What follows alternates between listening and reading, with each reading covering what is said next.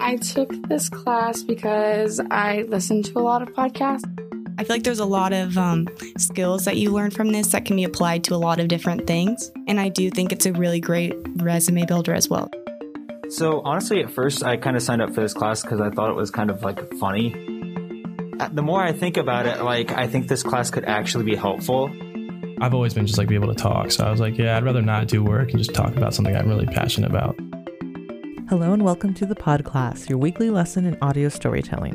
I'm your host, Tony Diaslan Smith.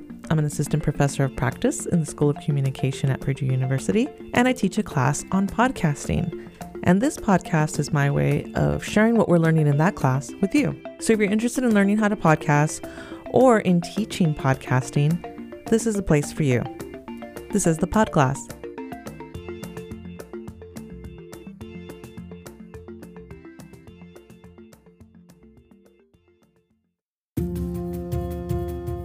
Producing a podcast from week to week is a big ask.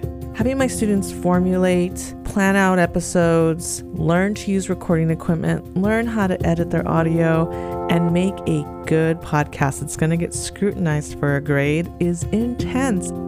As the instructor, I'm totally aware of this, and I do my best to meet the students where they're at. And this could be supplying additional tutorials, office hours meetings, encouraging emails.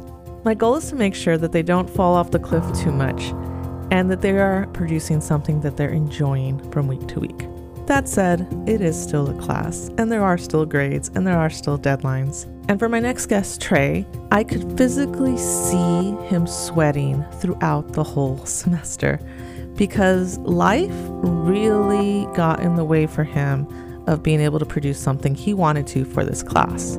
Trey's an athlete, and unfortunately for him, in the beginning of the semester, he experienced some serious injuries that kept him out of the classroom. We'll talk about that in our interview today. He did his best to try and keep up, but again, when we're in a class that's doing a practical assignment from week to week and developing skills that you need from the last week to build upon, it's very easy to lose your footing. Now, I never wrote off Trey. I had a smile for him every time I talked to him in an encouraging word, knowing that he meant well and he did want to do better. His injuries, his commitment to athletics, and at that time, the season of the games he was playing, and his studies in computer science, those were all keeping him from enjoying and really thriving in my podcasting class. That is, until the season ended. Luckily for him, his athletic season ended about two weeks before our class officially ended, and it was in those two weeks that I really saw Trey shine. He met with me via phone call, he came to my office hours, we formulated a new idea that was doable in the, such a short time frame, and he produced his episodes. The podcast we actually came up with was a reflection of healing after an injury and the things he did to get his grounding again. And I think the reflection aspect of producing a podcast like that after having such a rough semester was probably part of the healing journey. Let's hear more from Trey. So Trey, thanks so much for being here, and it's good to see you Yeah. because we uh, in the, earlier in the in the semester, what we weren't seeing much of you. Mm-hmm. Um, I guess I should just tell our audience is that uh, I was sick, so I was out for a couple weeks. But you've experienced injury this Mhm. semester that's kept you out of the classroom, Yeah. right? Can you tell us a little bit about that? Like, how much can you tell us? Yeah. So earlier in the semester, I faced a concussion, Mm-hmm. which which was pretty bad. Um, it was hard for me in the fact that I couldn't. I had to. I had to step away from really everything, like school, football, um, being with people. So that was very hard for me because I'm really a type of guy that's like, I like to have people around me. I like to have conversation. Like that's how I go with my day to day. Like that's what that's what brings me like joy, stuff like that. Mm-hmm. So that was the biggest hard. That was the most hard thing. And what came with that was was that it was hard for me to come back to school because I was so behind in every class. And it really took me like three weeks for me to have my same mental capacity Wow. because I was told that, nah, you got to You can't be doing this. You can't be doing that. you got to really you got to really let your head recover and and that was also stressful for me because I don't I don't want my your head so important your brain you know Mhm. everything stems from that so it was stressful it was it was very stressful but I was able to get kind of back into the groove of things uh still a little behind and then you know later in the semester I, I faced another concussion which is which is very devastating but I'm back now that's all that matters Yeah, so just when you recovered and you're starting to catch up, Yeah. it happens again. And so this kind of leads me to your podcast topic this semester. You're talking about your it's kind of like your athletic journey Mhm. slash why don't you explain it for us because Okay, it's so kind of it's- it's it's evolved Yeah, yeah. So it's really it's really about my athletic journey, but at the same time, what some people may not understand it, it's it's really just my day to day life. Like, uh, yeah, it's my joy. It's it's really my job though. Uh, it's it's a twenty four seven type deal. It's it really plays a role into how I get ready, how how I live, how I how I base my decisions. So yeah everything from what you eat to Mhm. what you Yeah, what like- you do with your free time Yeah, I have to I have to eat right. I gotta I gotta study. I gotta I gotta go to meetings. I got this and that. I got especially with with getting the the concussion, I had to go through concussion protocol. Mm. So I had to do a lot of uh, to me it was a lot of just nonsense. So it was just a lot of frustrating work. Like Mm. like for a while I had to lay in a dark room and you can imagine like laying in a dark room for a while you start to be like ah especially after doing it twice it's just it's not the most fun thing ever Mhm, mhm. and and f- especially from a school aspect you know you know you miss one day of class you're like you're behind you miss another day of class you're like but you miss a you miss like you miss a week or two then it's just like it starts to be like it's kind of hard on you mentally in a way because you're like like i'm so far behind Mhm. it's not how I wanted things to go. But it really taught me how to adapt because if you if I couldn't adapt then then what am I gonna do? Just just fall? Just like get behind, which yeah or give up hmm so it taught me how to adapt. Uh, which I feel like I've had to adapt a lot in my life because I've had a lot of injuries. Um, When I was in high school, I broke my leg, so that took like about a year and a half to come back from. But I never really had to come back from a concussion. So I, it's Mhm. so with other injuries, it's like I can still be in school, but the two concussions in one semester is different for me. I've never had anything like that. Yeah, that's a lot. And I want to say that I I know what I appreciate as I know that it must have been difficult to have to communicate with your professors throughout, you know, it really becomes um an effort on your end in addition to everything else to communicate with your professors, get back on track. And you're texting with me, you know, like Mhm. and I I I appreciate your communication a lot. Was well, I was gonna It's say, good. I'm just glad you didn't ghost the class No, because nah. that is the biggest thing. Is as long as you're staying engaged, like Mhm. I'm gonna work with you. You know what I mean? So I, I Mhm. hope.